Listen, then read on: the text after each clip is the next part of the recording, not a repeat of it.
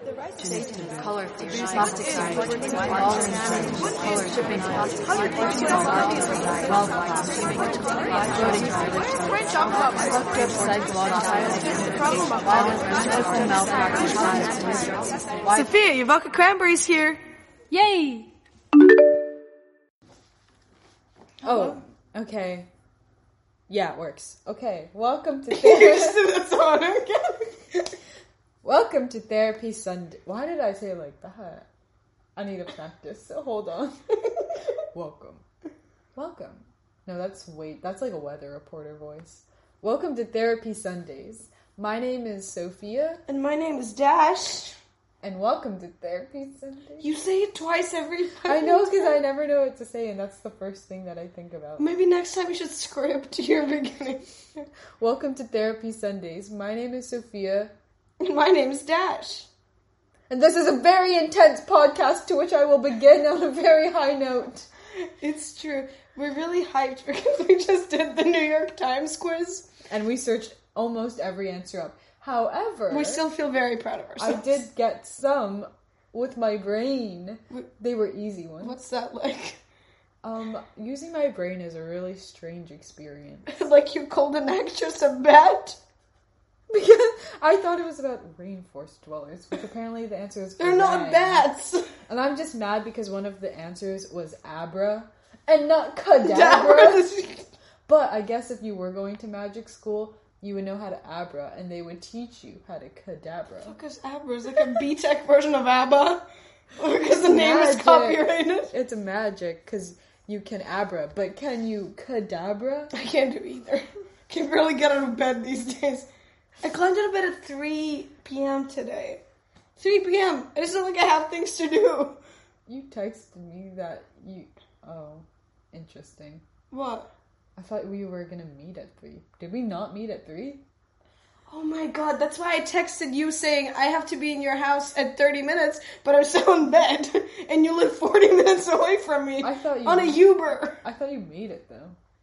For 4:30. I I, don't know what I did between three and four thirty. I had a slow breakfast.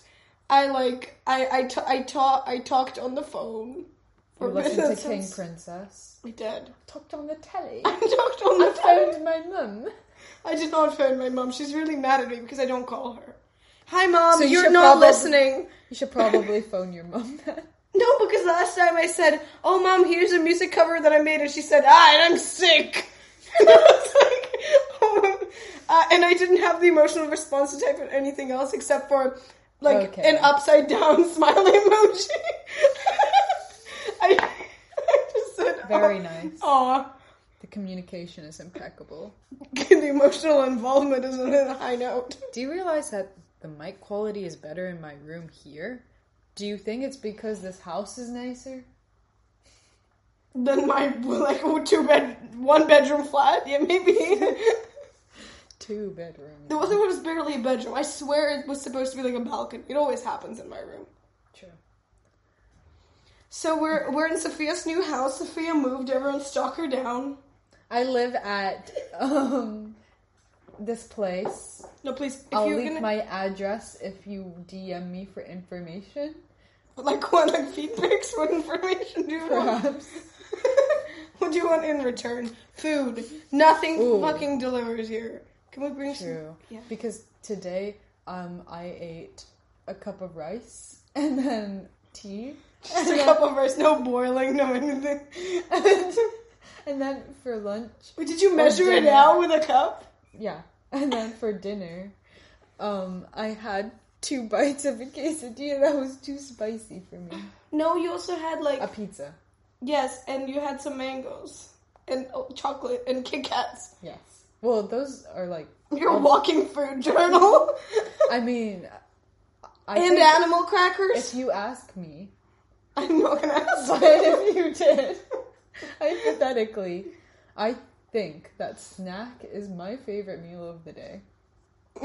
okay. Snack time was my favorite subject. We decided to do a more conversational format today, you guys, because Let us um. know. Let us know down in the comments below if you like this format.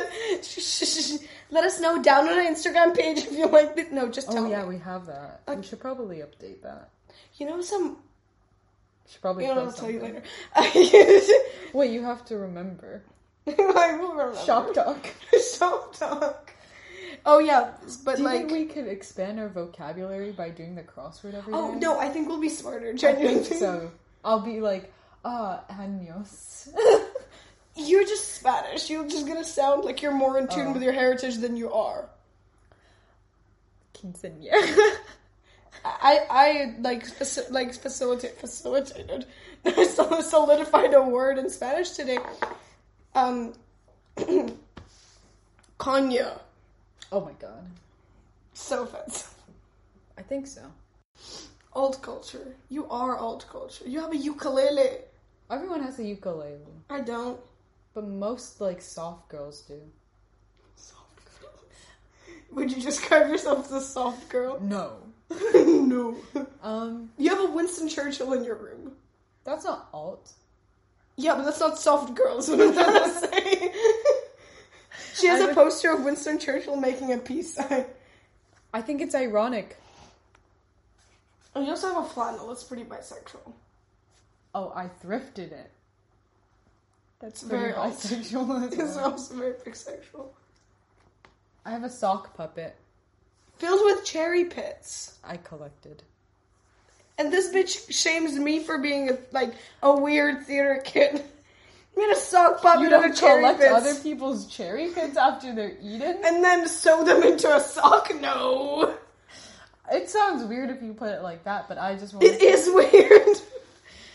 So today we wanted to talk about a very Oh, speaking of art, actually, speaking, speaking of art. artists to which I identify as um When did you come out as an artist? it was actually really hard for me. 2013 I had to tell my parents I think I'm an artist and they said fuck you're not a doctor. yeah, It was the- really challenge. I challenging. t- told my parents I'm going to theater. They said, ha, "No, you're not." He said They Yeah. still say that. I mean, it's been like a couple years. I have the application written for my like you paid for my theater summer school. nah, Nah. nah, On the topic of artists, we wanted Let's talk about Woody Allen. No. We want to talk about the very important topic to which one of our subscribers said we should talk about, but I couldn't remember who. But whoever said this, One of your friends, right? yeah, I think so. Yeah, you. Ca- there's like two of your friends listening to the podcast. So Yeah, so whichever two you are, can't remember.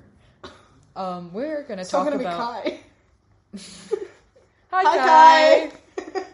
We're gonna be talking about separating the art from the artist, no, it's not. but so not really whether we should do that or not, but rather just kind of the concepts behind that, I guess, and Oh yeah, we're not gonna different make an opinion. We're not gonna form an opinion. Yeah, we're not because we're not controversial. um, Says after making a whole respect the gays podcast. uh, okay, so I don't think we're gonna form like a conclusion. We're not gonna be like, yeah, you should separate the art from the artist, or you shouldn't. Speak for yourself. I want to form a conclusion. I'm good at writing because conclusive essays. because there's it's really with this topic it's really dubious to form a conclusion. Um, Would you Yeah. like to start? You're the most knowledgeable on this topic. I just I just did a philosophy presentation on separating the art from the artist. Oh, you took philosophy? It was actually called theory of knowledge in the IB, but I really think it should have just been called philosophy because that's ex- essentially what it was. And you they can argue and say no, it's a theory of your knowledge, but it, it was just philosophical. And why'd you have to make a presentation? Why did you choose this topic? Why? Oh, I chose um, my partner and I, Mathea. Hi, Mathea. That just sound that you know, like that sounds like so my partner and I, My presentation partner and I, yeah. we were only in a relationship during the presentation. as soon as class ended, out of it. Yeah. We did our presentation on how we can determine the value of an artwork based on authority or just the art itself. Um, so we talked about different points of views and kind of went into the theories behind that. Um, and our like situation was the I don't know if you remember this, but in 2018, you know Banksy, that dude that graffiti Explain it better. Banksy, the graffiti artist, um, he made this artwork called "Girl with a Balloon," and he sold it at the Sotheby's auction in London. And it was in this frame that he had built in a shredder. And as the painting was auctioned off, and the bidder like won the painting, I guess, um, it was shredded and then I think it was renamed to something else, and then he posted it on his Instagram page, and it was this whole thing. And Why was it shredded?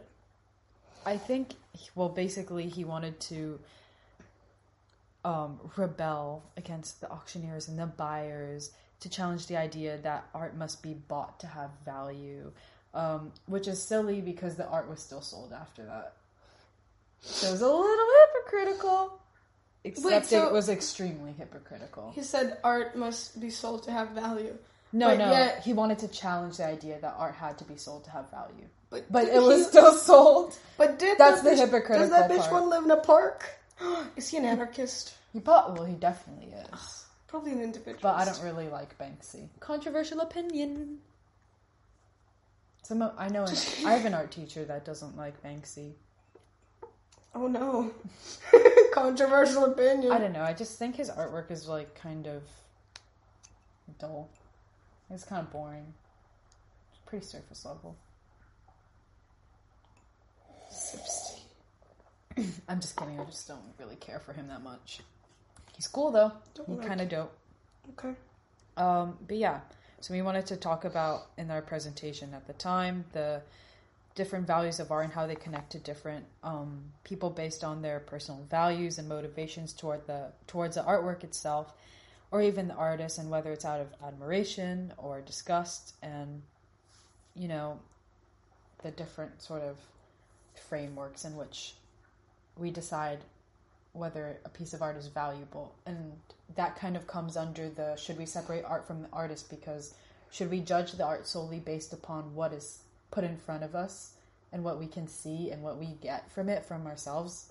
So that sort of art audience relationship? Or should we also consider the artist making it?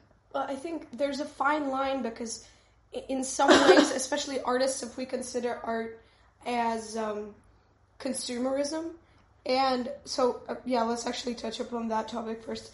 So, two, one is consumerism, and two is the content of their art. So, if they are like painting or like writing books, there's a certain demographic they're targeting. So, in terms of consumerism, people that are artists and only like say perform to like higher class, right? Like that is like their art can only be enjoyed.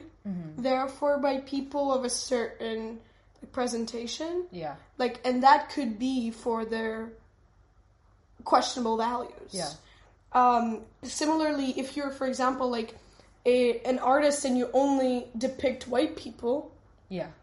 that's a problem. If you're a writer and you have an anti-semitic narrative which isn't questioned by another character that's a, problem, problem. even though if, even if the writing is good and that's the problem you're because you're sending a message example, out That book, Lolita, written by Vladimir Nabokov. I don't know how to say it. Nabokov. Nabokov. Um, it does have beautiful writing. However, if you really think about it, it's portraying a male gaze of a 15 year old girl who was sexually abused predatory um, views a pedophile. That book was written from the point of view of a pedophile, and people argue, oh, well, Vladimir wasn't a pedophile. How do you write about such a character in that raw sense? And uh, actually, there were um, kind of there were evident there was evidence that he was predatory. but also whether or not he was Yeah. the the, the sense like the responsibility that comes with being an artist is that you have an audience to take care of Yeah, and the problem with it is that it did result in this glamorization and romanticization of pedophilic behaviors and that sort of it glamorized having daddy issues. Like all of this, And- like all of this uh, people like listening, like you guys, if you ever read fan fiction of any sort, there's always a narrative of a high oh. school girl being stolen, oh, uh, the one bought, bought by One Direction into slavery, and they're like, oh my god, that's so, so hot. romantic. Wait, oh, excuse me. If they, I was always like, use. I was always thinking like, if you are, if you idolize someone, right, but then they're a murderer, do you Yeah. keep idolizing them? Or you're like, ah, well, murder me. The people that idolize Ted Bundy, he has a fan club because he was attractive. Ah, murder me. and he wasn't even I mean, he wasn't even that attractive, which isn't the issue with that. but first of all, Commit a hate crime against my body. first of all, you are seriously putting need this of therapy. on a pedestal when he In need of therapy. raped and killed dozens of women. You're joking. No, they're not joking. They're serious. Well, they should be. I hope they're not even joking about that. Yeah, and the thing is, a lot of these narratives are that are questionable. Like a Ted Bundy is very, you know, well known figure. Yeah. When Um, but when but when we think about older people, we don't think it in the context of modern day world, which we should, because, for example, like Wagner, right? Wagner, Wagner, very famous musician asshole. anti-Semitic, like he he literally said the Jews are incapable of art. Not my favorite composer. Was quite famous, like if whether or not the views were quite popular at the time doesn't make it unproblematic. Like yeah. Um, that painter Degas was also anti-Semitic, T.S. Eliot. which is and I didn't Anti-Semitic? even know that, but it does make me look at their artwork in a completely different way, even though they're not depicting necessarily anti-Semitic things in their artwork. I look at these ballerinas and I'm like, oh, they're so beautiful. Oh, the guy who painted this hated Jews. Okay, I, yeah, I'm gonna I'm gonna say this. Like you know, call out culture right now. You're a lot of people are calling out actors. A lot of people are calling out like like people who are like, di- like directly communicate with their audience, mm-hmm. like actors, singers.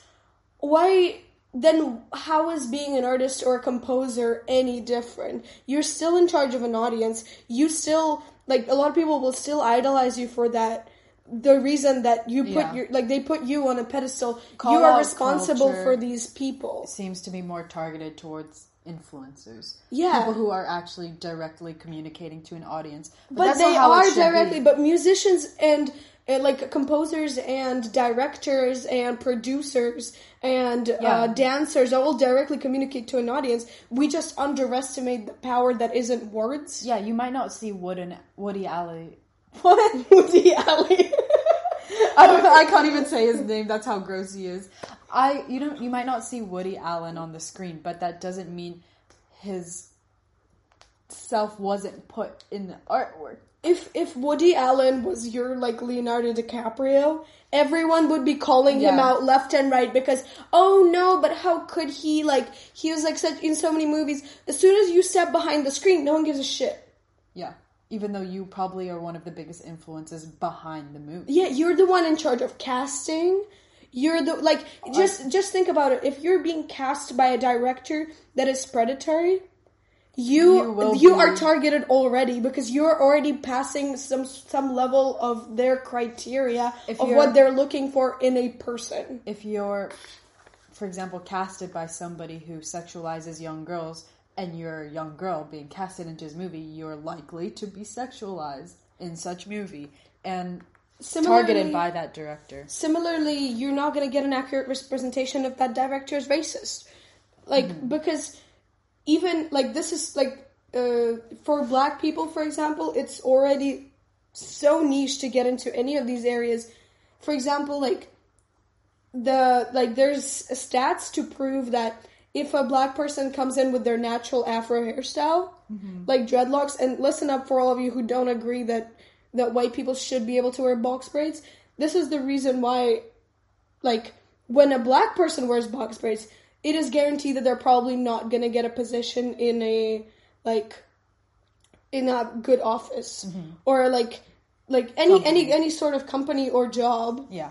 because it is considered not formal, quote unquote. So they have to wear weaves. They have to wear weaves that are straight hair that are like white people hair. Mm. I mean, if you notice, a lot of these um, black actors and actresses that we see on screen have weaves, straightened hair, something that fits the Hollywood ideal hairstyle. And don't even get me started about sets. Oh. So many black people like say you have to come on set with makeup done, hair done because they're they hire like makeup artists and hair artists that only know how to work with white hair and they mess you up mm-hmm. completely because they don't they don't have the right shades of foundation, they don't have the proper equipment or Yeah, combs for like hair. They don't have the equipment. They don't have the tools necessary. So then, to, so then, for someone to be casting you, you're like already in such an underprivileged position. That's not what we need right now. We do not need people in charge to be of like questionable views. Okay, just to divert a little bit, um, not really even divert, but what do you think about separating the art from the artist when the artist is dead? For example, Michael Jackson, Or Wagner. or Wagner, or Degas, or Picasso. See, that's the thing. I think when you the, this art that's already circulating, we can't really do anything about. I don't think. Yeah. I think it's. I think that call out culture is quite pointless because, in a way, you're wasting time to keep people that are alive accountable by hating on people who are no Mm-hmm. I mean, longer alive. people like Woody Allen and Harvey Weinstein are still walking around today. They're still out there making things. Well, Yeah, and it's you know you know um, alongside the Black Lives Matter movement, I saw a really good comment recently. It was like, um, people who like say all lives matter. Did you see this white white boy got killed recently in America? And someone was like, "Well, why are we, why are we not protesting about that?" And they asked, "Well, was the person who did it tracked? Yes. Fired? Yes. Jailed forever. So what would we need to protest for?" Yeah, because the people, the black community who was killed by officers weren't tracked or penalized or jailed. So obviously, I think in a lot And of ways been- people are missing the point of these protests. And there's been times when like women have been immediately demoted from their positions, or like even currently right now, like you know, in in presidential elections, when we look at someone like Trump or Biden, a lot of people say, "Well, it is what it is. They're that way. Okay, whatever." Then Biden chooses someone, and I know there's other reasons for him choosing like a prime minister, but as soon as like the the the woman does, they're like, "No, she needs to change." But a man, oh, he's what he's how he is. Mm-hmm. What, what that's so it's Oh, so Biden double standard. Yeah, but but Kamala Harris, change that bitch. Change that bitch right now. Like you can't.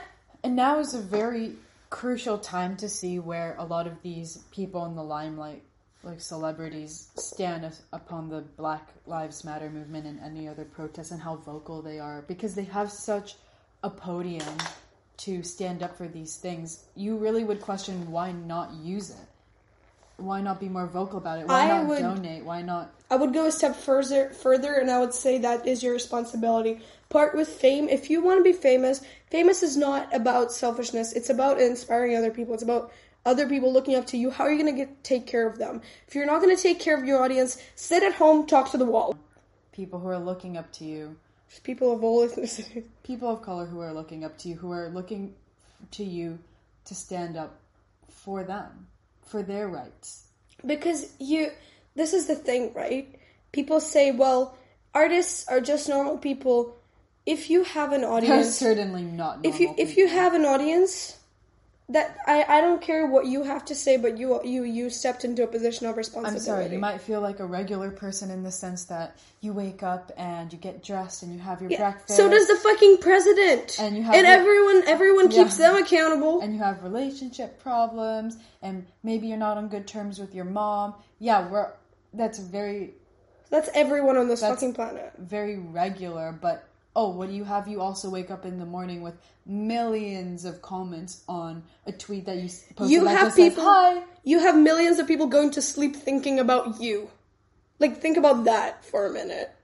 And what you said and what you did and people will uh, write what you said, make it into quotes, put it all over their fucking room, People have you as their background photo. screensaver. They put you in their collage of my idols.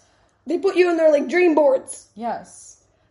And if you can't take responsibility and internalize that and realize Don't go that commercial.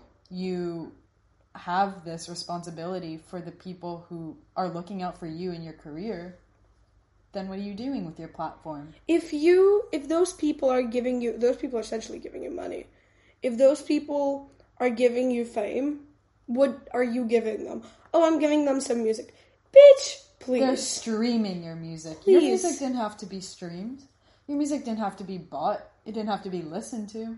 bitch please like okay everyone's like every, everyone's like oh it's so hard to be an artist so hard to be an artist it's a, it's it, okay there's psychological pressure but when you make art okay from like you just you sit down and make it just like an engineer would sit down and make it just like everyone sits down and makes it but when an engineer makes it there's safety guidelines that they follow I think whether or not there, there's tests that they run on everything that's going to be consumed by the people why do we not have the same like we, we, we can't police art so we we have to make sure at least the artists themselves are sensible Another reason that we really have to put a microscope up to these artists and ask questions like should we separate the art from the artist? We don't really ask should we separate the engineer from the bridge? Because artists make work that's so deeply personal and emotional and connects to the audience, you, that it can't not influence you in a certain way. It can't not put you cannot put yourself into the work that you make. And I'm not saying that other lucratives and in, um, occupations don't do that, but you have to admit you don't. There's a different type of relationship that an audience has with an artwork than maybe you have with the medicine that you take. there's no artist that just writes music that has nothing to do with them you're not going to be like oh my god like i i live like such a, good life i'm i'm gonna write about um something that i have know nothing about because that inspires me a lot if art is the thing that keeps you alive, which I assure you it is, it's the thing that makes us feel human, it's the thing that makes us feel seen, then you really should take a look at the type of art that you're praising. If that's what's what's keeping you going every day. What's keeping you present and makes you feel just feel. And at the same time, like, I think there's such a double standard in society right now where call out culture is prevalent, but activism is shamed. Mm-hmm. And I don't understand how you can coexist out- between both mediums. and call out culture is a lot more prevalent as well. Whereas I feel like we should be paying a lot more attention to the activist side of Yeah, what's the solution? What's the solution? Okay, this person, this bitch is bad. What are you gonna do about it? What are you gonna do about it? What are you gonna do about it? See What about the people who are doing something about it? if Why? you find out that one of the YouTubers you watch has a racist past and you call them out for it. Well, what can you do about the thing that you have a problem with? You participate in activism for you share against sources. racism. You share sources. You You, sign donate. petitions. You donate.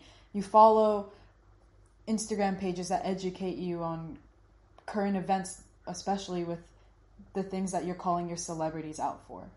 Yeah, if you You when you are simply be- calling someone out on something, you have to first check what am I doing about that? Why is it not wrong? Why is it not wrong for me to do it? And that's and that's another thing. You know what when people when people call out celebrities and they say, you know, like, well, they're not doing that. They have a platform. Uh yeah, so basically what you're saying is an artist is responsible. An artist is responsible for that. Like, but but the two and two are never put together. You're like, yeah, but no, they're art. I'm still gonna still gonna fucking listen to it. There is a certain point where the artist's artwork passes on a responsibility to you, and you have to take a moment to step back and think, well, how does this impact me, and what can I do about what I get from this piece of work? Am I going to support it? And it does it. You can watch the movie Get Out and feel re- very strongly about the messages against racism. So, what can you do about it? How mm-hmm. can you educate yourself further? You know? Exactly. And in the oh, you want to talk about this?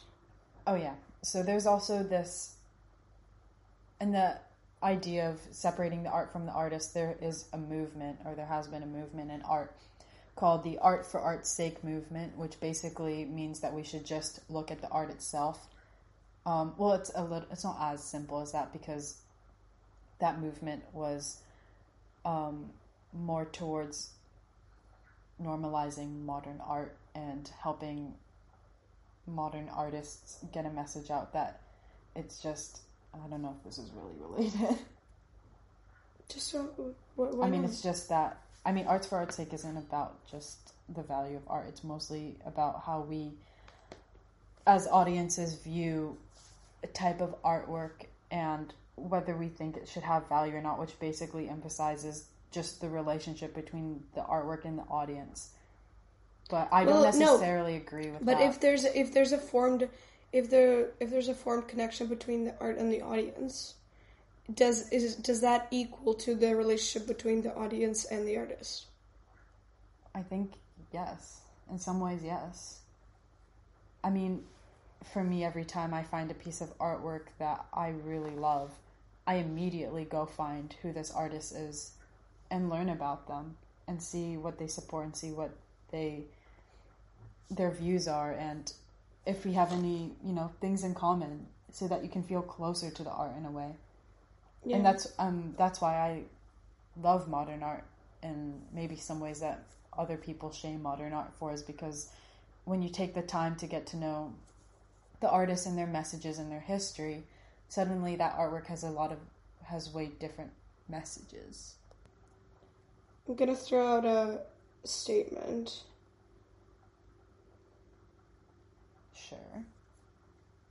So what if what if what if an artist is sharing stories of other people and not stories of themselves?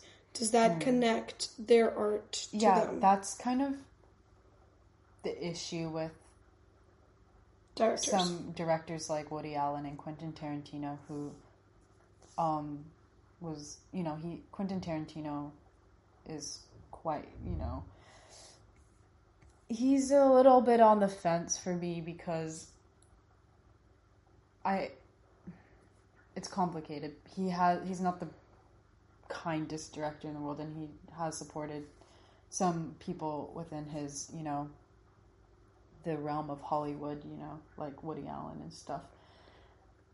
But if you look at the actual art that they're making, it's not as if Quentin is making or Woody Allen is making movies about his direct relationships with people. A lot of Woody Allen's movies are exploring other types of rela- relationships. However, to counter that point, there if you really do look at those movies, you can I personally can see some of the ways that I personally think that his views or his relationships seeped into the way that he writes his characters because I watch some of his older, more like small movies, and a lot of them do expose some inappropriate relationships. Okay, well then let's talk about Kubrick's work. Yeah, Kubrick. Let's Kubrick, talk about Clockwork Orange. such a strange man. Clockwork Orange. He okay, was- like we he just was very abusive towards the actors in the films, because we just we just talked about the fact that artists right um, are putting out a certain message. Now people watch horror movies and people watch Kubrick's work to get that thrill, to get that. They're not looking for a good message. So let's talk about Clockwork Orange. Shining. I mean, uh, also Kubrick and relating Yeah. to Clockwork Orange. Shining is one of the most visually stunning movies I had ever seen, and it disappointed me so much to hear about how Kubrick abused Mary Shelley on the set. And watching that movie back, looking at the actress Mary Shelley, kind of broke my heart a little bit to see the ways that she reacted to what was happening on screen and knowing that those reactions were actually quite authentic and real. Yeah, and in the way, like in the same way, um, But that In does Clockwork- that take away from the the imagery of that movie? No. like like pieces like Clockwork Orange, right? That basically promotes home violence Yeah. and rape Clockwork Oranges. and rape. But It at was- the same really time, at the same time, when you watch that, you kind of get a sense. So There's an, there's another you know approach to solving those issues in society is showing people what it looks like from the side. Yeah, because watching Clockwork Orange, you it is quite dis- it's a very disturbing movie. But then it also shows the consequences of Alex's actions. That's the protagonist, actually antagonist. But um, From a director's point of view, like my personal values, I think that we're talking about ethics here at this point, and like when I cooperate with actors, right? You are not cooperating with sheep and how people, you know, use animals. Um, you can't call someone an animal who's a human.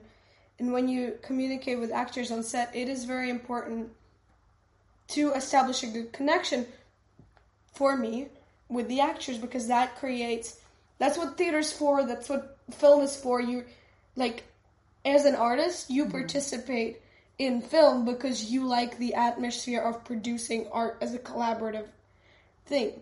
You're not like you're there for the art when it's done but in the making that's not what you're there for Yeah. otherwise you would just you know like you could just like buy that and that's mine so do you think it's possible to not support the making of the movie, but to support the product?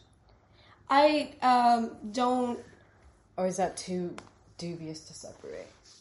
To be honest, I'm gonna go out on a limb and say that if The Shining has been filmed in a more trustworthy environment, it could have, like, it could have had a greater potential, And I even greater than it already is. there because could have been you a know, greater potential for Mary Shelley to continue her acting career. there's psychological like uh, reasonings to the same reason why I argue so hard against not like parents not beating their kids.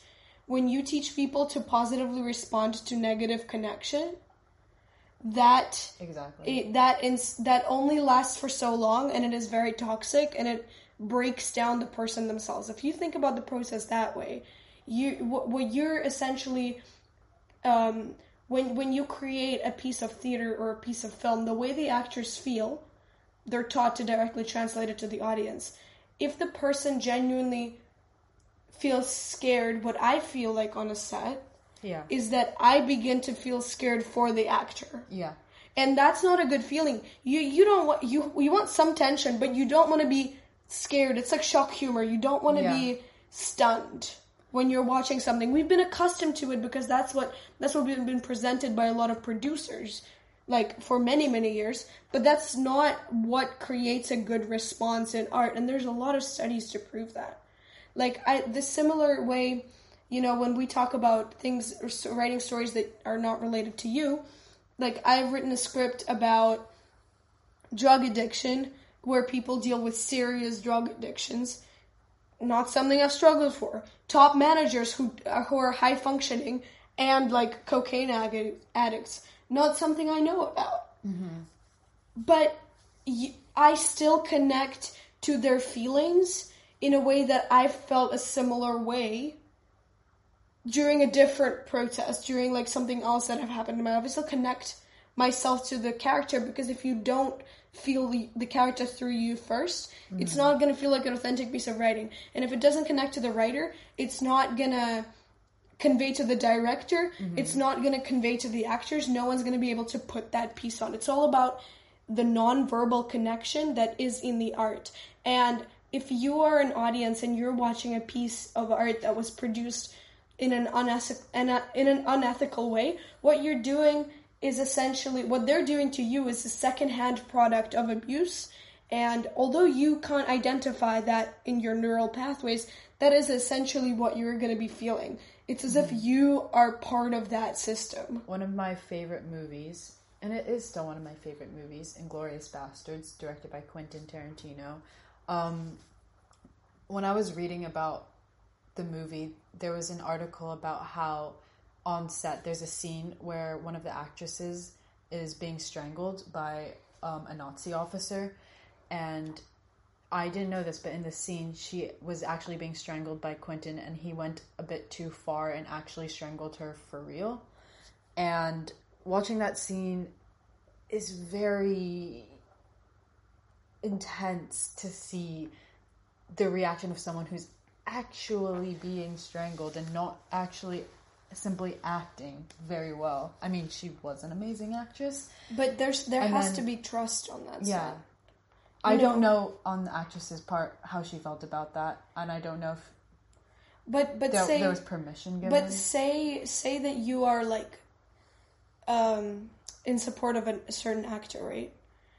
If they produce that work once, sure, because of that neg- like positive response to a negative reaction, um, most likely because of the trauma connected to it, they will no longer be able to reproduce that in the future.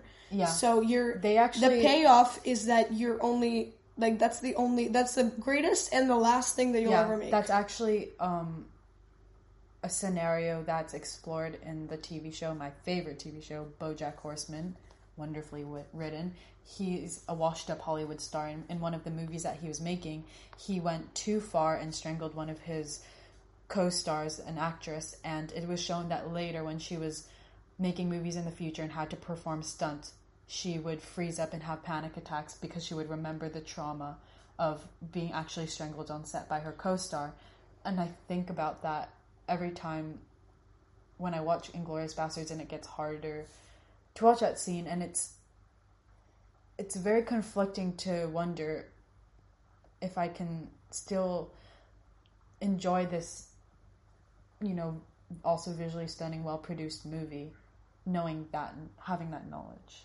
Yeah, because I, like I've done a strangling scene myself, you know, and there had to be such great trust. Like the actor that was doing mm-hmm. it to me was like luckily my friend that I had a lot of trust in, and it it was fine. Like I just knew like it, like I I didn't have to pretend mm-hmm. essentially because you do want an organic reaction, but what happens like is that like I said, I think something to think about is do you as the audience want to go through that secondhand feeling of Yeah.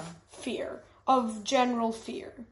It, it's it, it's like a lot of you know slaughterers Yeah.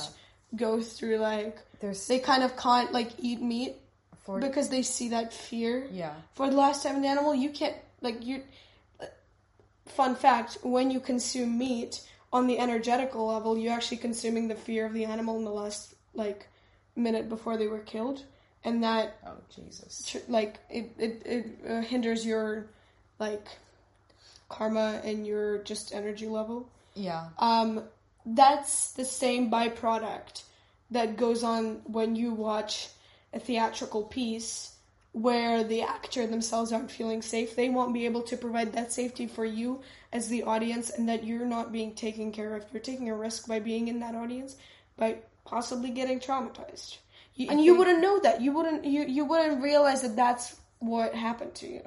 Yeah, and when I do go back and watch Inglourious Basterds, I really have to watch it in a different mindset and more of um, an analytical mindset where I just sit there and I deconstruct the scenes and I think about, you know, the symbolism and the ways that it was filmed. And I think if you, it's not necessarily wrong or right to keep watching those films, but I think it's important to keep a certain headspace going into them and I think it is to me it was a lot more beneficial to go into that movie again with a more analytical headspace solely watching it for the art and then watching it again for the emotion.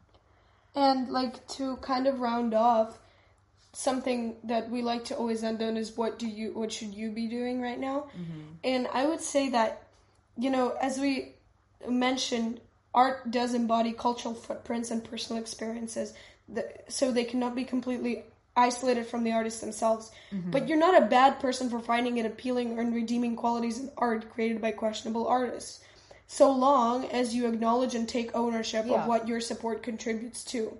You have to acknowledge your privilege for being able to not be affected by someone's actions and that they aren't triggering you also. Because for someone mm-hmm. who like has gone through a similar experience of for example sexual assault, mm-hmm. if they know the actor in the scene has been going through that, probably gonna trigger them. Yes. Just These are- acknowledge that a privilege and like Yeah. Sophia said, go into it with an analytical mindset and think if you were an actor in that set, how would you like to be treated? Mm-hmm. So it's important to make these decisions for yourself yourselves, but it's also important to keep aware and e- educated and acknowledged, which is almost the conclusion that we reach in every podcast. So, And yeah, thank you for tuning in, and this has been Therapy Sundays. hell yeah. The anti-drug system is failing South Why Cuba stuck in the six problems that racism in South Africa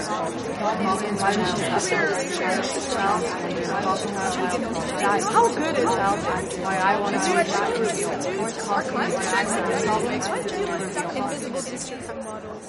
Dash, is that your second glass of wine? And